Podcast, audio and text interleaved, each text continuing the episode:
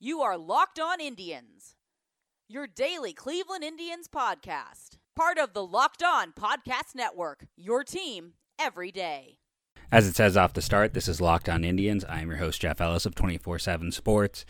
Next week on 24 7, I'm going to have my third mock draft of the year. Check it out. It is always an extremely popular piece. The top 52 players in the draft, by my view, are currently up. I have a piece on the Carter Stewart situation, which I'll discuss later on in the podcast. And I have a the full count trends, one of the last ones of the year. So on today's show, we're going to spend the first half talking about the game today uh, and just the team in general at this point.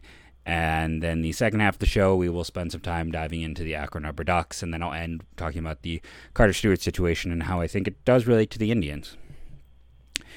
Cleveland lost again today. Another bad performance all around. A 72 loss. Oakland came into the series three games under 500. They are now 500. Cleveland came in after taking three out of four from Baltimore, and they are now 25 and 23. Uh, Rodriguez had a start more in line with what we saw when he was pitching with the Washington Nationals. At some point, we knew the fact that he's not missing bats was going to come back to haunt him. Five runs, four earned, three Ks, gave up a long ball. The first inning went. Uh, let me get the exact layout here. You know, if you missed it, in the first inning, the uh, Oakland Athletics put two on the board and didn't even record a single hit in the inning. That's right. They got on the board without making contact. It I mean it was just embarrassing. Here we go. It is a walk, a flyout, a walk, a walk, fielder's choice error, sac fly, ground out. So three walks and a error led to a run. Uh, eventually, a solo shot to, to Nick Hundley, the catcher, and from there, things were off and running for the A's, who put up seven runs. When you look at their performance, nice balance throughout their lineup. Most damage was done by Hundley, their catcher, and number nine hitter. The Indians, Bauers hits his fifth home run of the year. He collects the only two RBIs for the Indians. Santana gets a double, gets two walks. Frankie Lindor continues to hit with two hits, two walks. Kipnis is still not performing. Jose Ramirez is massively scuffling. Freeman has two more walks. His walk rate this year is just, I don't know what to make of him. Uh, we'll see. I mean, I, I complained about his addition earlier in the year, but frankly, he's been okay, uh, especially when you look at him compared to some of the other players on this team. Oscar Mercado is doing about what I expected. He's got about a league average on base percentage, a below league average slugging. Martin is again cooling off significantly, and Kevin P has been not good. After there was a point in time where you can go back and listen to one of the podcasts where he was arguably the second most effective hitter on the Indians, and I must have jinxed him because he promptly fell apart. Hoping that we will see a lot more Eric Haase. Before the game today, Haase was called up and the team let go of Carlos Gonzalez. Now, I talked about on last night's podcast how he Carlos Gonzalez, you could expect a kid straight up from A ball to do what he was doing.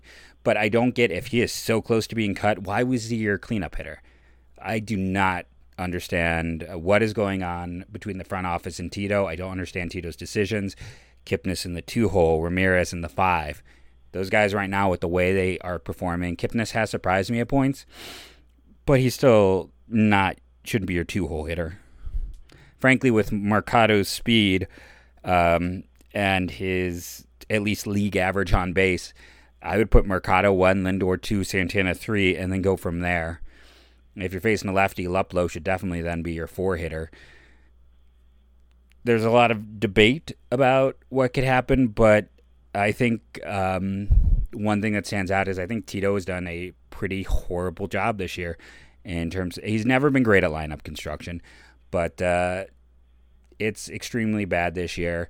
And then when you go back to his handling of Yandy and some of the other issues with him, for as much as he talks about youth and young players, he's been so staunchly opposed to them. And when he was really successful in those World Series, those were free agent, vet heavy teams. I don't know if the Indians, with what they are going forward with, and as this team is going to get progressively younger, if this is the right guy for them, and for an analytically smart team, uh, front office, Tito is not using those in lineup construction. He's not using those in pitch usage. He's not using any of that knowledge.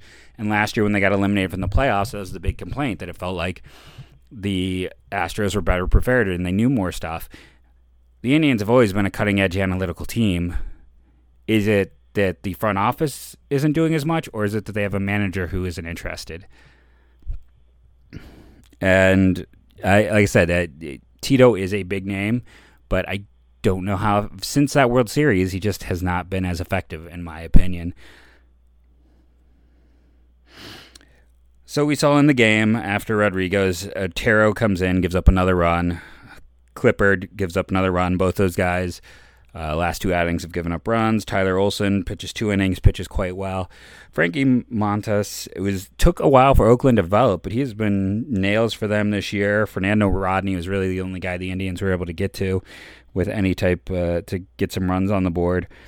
And at the end of the day, Cleveland after gaining some ground, they sit back and lose some ground because of their performance against Oakland. Again, this is an Oakland team that just got to 500, and they are five for six against the Indians. They have won five out of the six matchups they've had in the early season. Uh, it's a 25 win team. Uh, they're 20 and uh, 24 if you get rid of the Indians game. So they are just teeing off on the Indians. The Indians are facing Tampa next.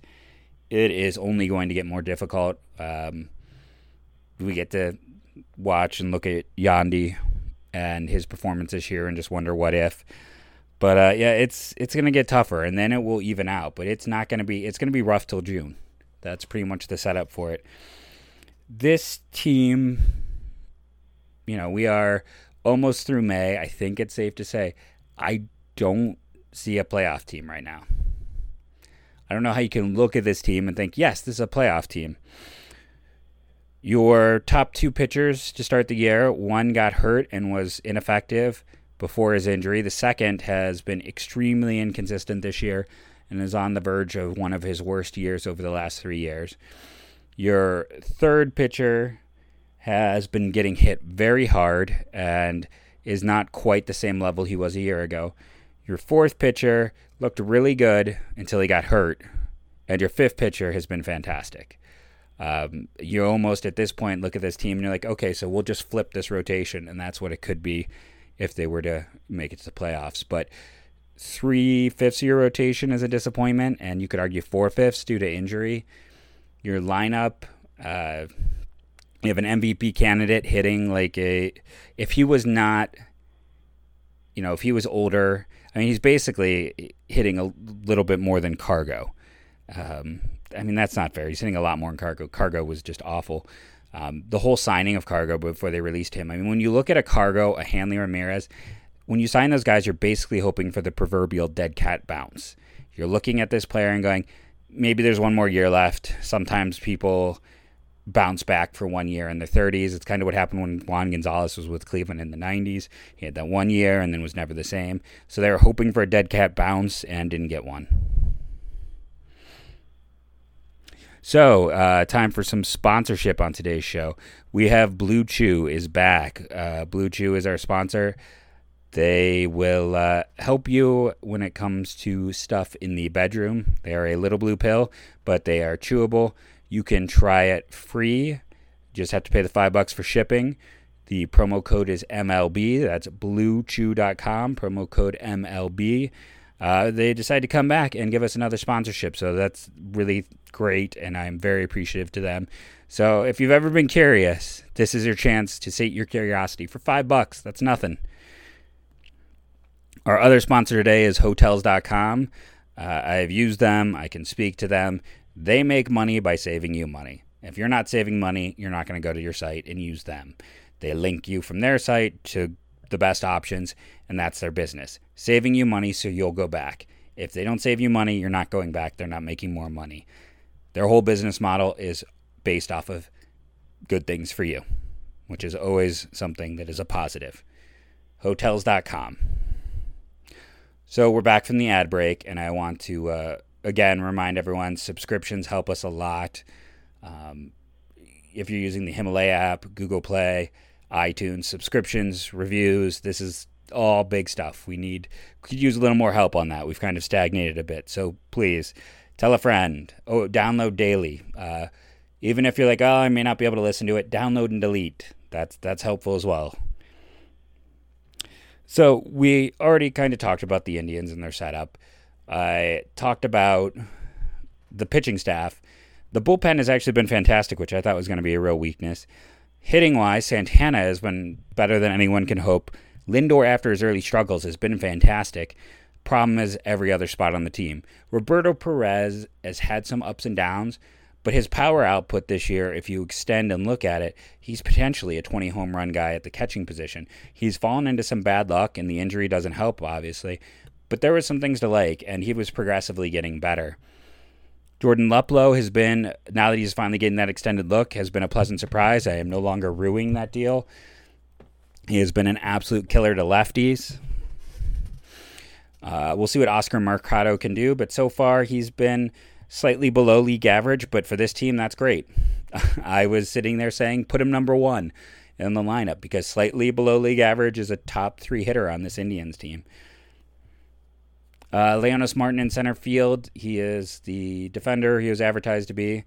He has hit for power this year, but he is selling out for power. He is just swinging for those fences. Uh, he's going to be a free agent at the end of the year. You wonder how much of this is him pushing for his free agent contract. He's never really gotten much of a deal. When the Tigers signed him was off the scrap heap. He's kind of bounced around. He's never been that player who has cashed in and that could be on his mind but he has been an acceptable addition to the team. I'm not complaining about Martin. Rest of the lineup, uh, the DH position in left field, let's just combine them because they've kind of shifted. The whole washed up vet has not worked. Hanley Ramirez, Bigot, Cargo. I am just waiting for Matt Kemp to be the next guy. Uh, it feels like it's just a matter of time as they try every washed up vet they can get their hands on because Tito wants vets. From there, uh, you know, that's been a huge disappointment and issue. Bauers has been all right. He's kind of been what it's advertised. He's been a productive player. He's not hugely productive. Uh, when you compare him against Yandy, it's a pretty ugly look. But I'm I don't think anyone's really out there going Jake Bauers, you're ruining the Indian season because that's not the case. When you get into the infield, we talked about Santana and Lindor. I mean, two of the biggest issues on this team, outside of the fact that they've pretty much just thrown two near dead bodies out there to, to cover DH first and then left field, is the fact that Jose Ramirez is I mean, this is concerning at this point. I mean, it should be at least. I don't think there's anyone out there who can sit back and be like, eh, it's going to figure itself out. Because it's not just the fact that it's over two months this year, it's the fact that the playoffs last year and the last month and a half, we're looking at his last four months of performance have been not just a, a league average bat, not going from an MVP level talent to league average. We're talking about going from MVP talent to replacement or below replacement level uh, it's it's a big conundrum, and you know, there's been calls for the hitting coach who's been there for a long time. Um, the n- nuance of it is, you know, does he get credit for the success and blame for the failure? Something's not right there, and he his job is to figure that out, and that's something that needs to be worked on. And Jason Kipnis is Jason Kipnis. He's washed up three years ago. He's not an everyday starter. He'll have a good game here or there that kind of fools you, but you know, he's playing an above average defense and he's a below average bat, which is the reverse of his prime years where he was an above average bat and a below average defender. Um, they're just playing out the line with him. Uh, there is a 0.0% chance that they pick up his team option at the end of the year. Uh, so this is just Kipnis's last ride in Cleveland. Um, now, a lot of people have been mad and talking about ownership needs to sell. It's all the ownership's fault.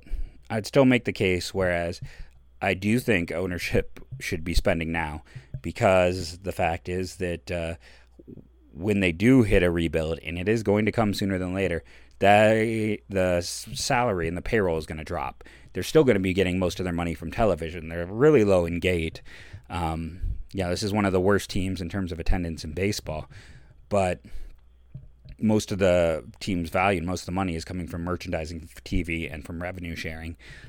I think they should be spending now with the knowledge that we'll make a lot later when uh, this is a young team without all the contracts and when we see the salary go down. But at the same time, I think it's really foolish for fans to think that we'll get a new owner and they're going to spend, spend, spend. This is Cleveland. It's one of the smaller markets. When you look at things like market size plus the uh, average income for the area, that's one of the smallest. When you combine those two numbers, Cleveland's amongst one of the top three to four smallest markets in terms of income plus size. It's not a team that's ever going to be up there. And just about any team loses free agents. The Indians, um, that's always going to be the way. If they got a billionaire owner, Frankie Lindor is still leaving town. Like, that's not going to change anytime soon. It's just the unfortunate truth of baseball. Um, I want to see players get as much as they can, but as a Cleveland fan, there are times where, like, man, salary cap would be relatively nice. And as long as we instituted a salary floor, maybe there's a way to make that work. Baseball, though, has stayed the only uncapped sport, and I don't see that ever changing. But uh, yeah, it, it's. I understand fan frustration, but I don't think a new owner is going to fix everything. Look at yes, Dan Gilbert won a championship in Cleveland and spun and spent like crazy, but he was also a bit of an embarrassment, and his meddling in the team over the past few years has uh, made the Cavs rebuild even longer. And Jimmy Haslam, as the other new owner in Cleveland, has been pretty much a joke from the moment he walked in.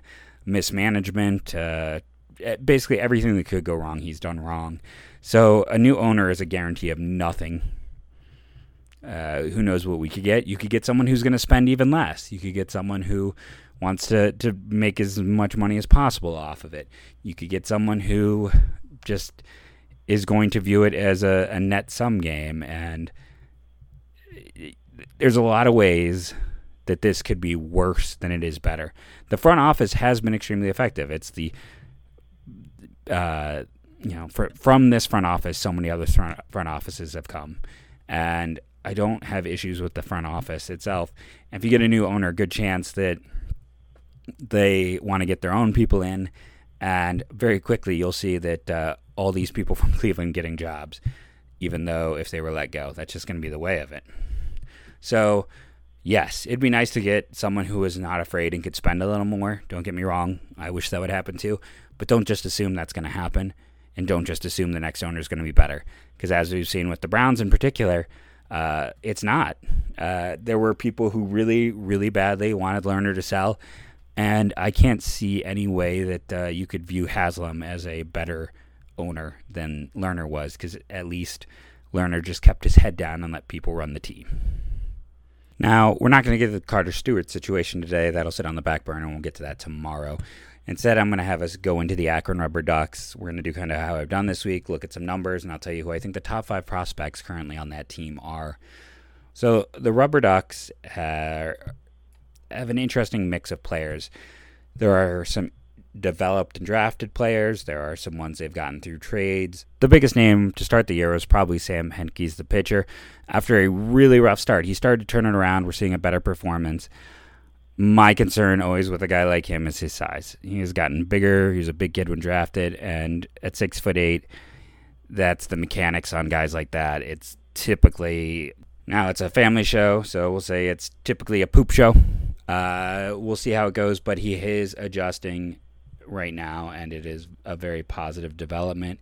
Eli Morgan, in his two starts, has gone just 10 in a third innings, continuing to miss bats. Uh, his walk rate's up a little bit. We'll see how it continues to go. But with him there, Kyle Nelson, the lefty reliever, has had some points where he's looked really where he's looked really good. Uh, Daniel Johnson and Andruw Monasterio were the other two pieces in that Yan Gomes deal, which right now is looking like maybe the best move they made this offseason. Connor Marabell, Logan Ice, Mitch Longo. These are guys who are either high picks or high performers so far in the minors. When you're looking just purely statistically through this, Daniel Johnson's nine home runs stand out for this team. It's a hard park to hit for power. His calling card has been that power potential. He's still walking over 10% of the time. His strikeout rate is 22% he's performing and he has the tools to be a you know above average to plus defender in right field If he can hit for power and walk, that's going to be an above average starter.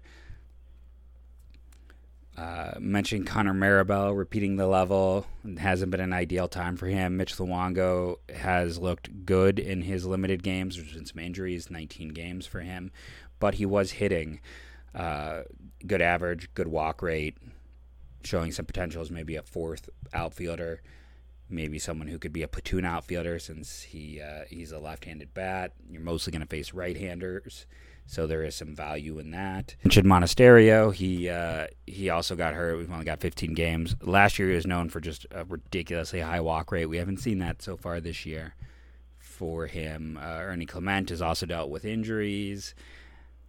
And then the pitching staff, you have someone like Rob Kaminsky, who's trying to make it back after he was this former first round pick and a former top 100 prospect as a reliever now. Nick Sandlin, who was the second round pick a year ago who has been absolutely filthy this year. So he also had some injuries to start the year. He has had 11 relief appearances for 12 innings. He's got 19 strikeouts and six walks, uh, thir- over 13.5 strikeouts per nine. So when you look at Sandlin, you look at what Karinchak was doing before he got caught up. Those are two pitchers who could very conceivably help the Indians this year, who have been just devastating out of the pen. Looking at this current roster, what would I rank, or who, who would I rank, I should say, as the top five prospects currently in Akron? Unlike yesterday's list, this is a bit harder. If I'm just starting out, there are names that I'd, I'd want to put. So Eli Morgan is going to be in there. Sam Hentges is going to be in there. Uh, Daniel Johnson's going to be in there. Ernie Clement's going to be in there. So those are the first four that really come to mind for me for this team and the players I kind of view as those top shelf prospects. And then the fifth guy at this point, just amongst when I'm looking at things, is would be Nick Sandlin, the second round pick. I would put Sandlin at your five spot just because relievers. I mean, the game is changing, but there's inherently a little less value. Sandlin's walk rate is um, rising this year, and that can be an issue. He's also likely going to be more of a right handed specialist in the future. That puts him at five on this team for prospects. I probably put Ernie Clement four. Uh, he can be a middle infielder. He's a good defender, but he, he's utility all the way to me. There's no power. He avoids the strikeout. He can walk some, but I don't see a future starter, but I think he could be a very good backup. Eli Morgan, I would put at three right now, though it's it's tight. The thing with Morgan is I think likely he ends up in the pen. Um, we're seeing that walk rate go up because he it's a it's short sample size, so we'll see if it continues. But b he could live on the corners before he could get guys to swing at things you're just not going to get when you're in double A. He's always been kind of the old guy at the level. He's been extremely developed, extremely crafty, and he was able to dominate for those reasons. So we'll see what happens in double A. I still think long term pen arm. Uh, I'd put Hentges at two. You know, he's a big lefty with big stuff. I again, I just worry about the mechanics, and there has been mechanical issues and injury issues in the past. And then Daniel Johnson's the number one prospect in Double A to me right now. His uh, his tool set, he can basically he's a four tool player. The problem is the hit tool is what you need to be able to access a lot of those other offensive tools. But there's enough there that uh, he looks like he has a very good chance to be this team's future right fielder. Went long again today. Um, apologize for that. I want to remind everyone to uh, subscribe on Himalaya, iTunes, Google Play, whatever you use. Thank you for listening. And as always, go tribe.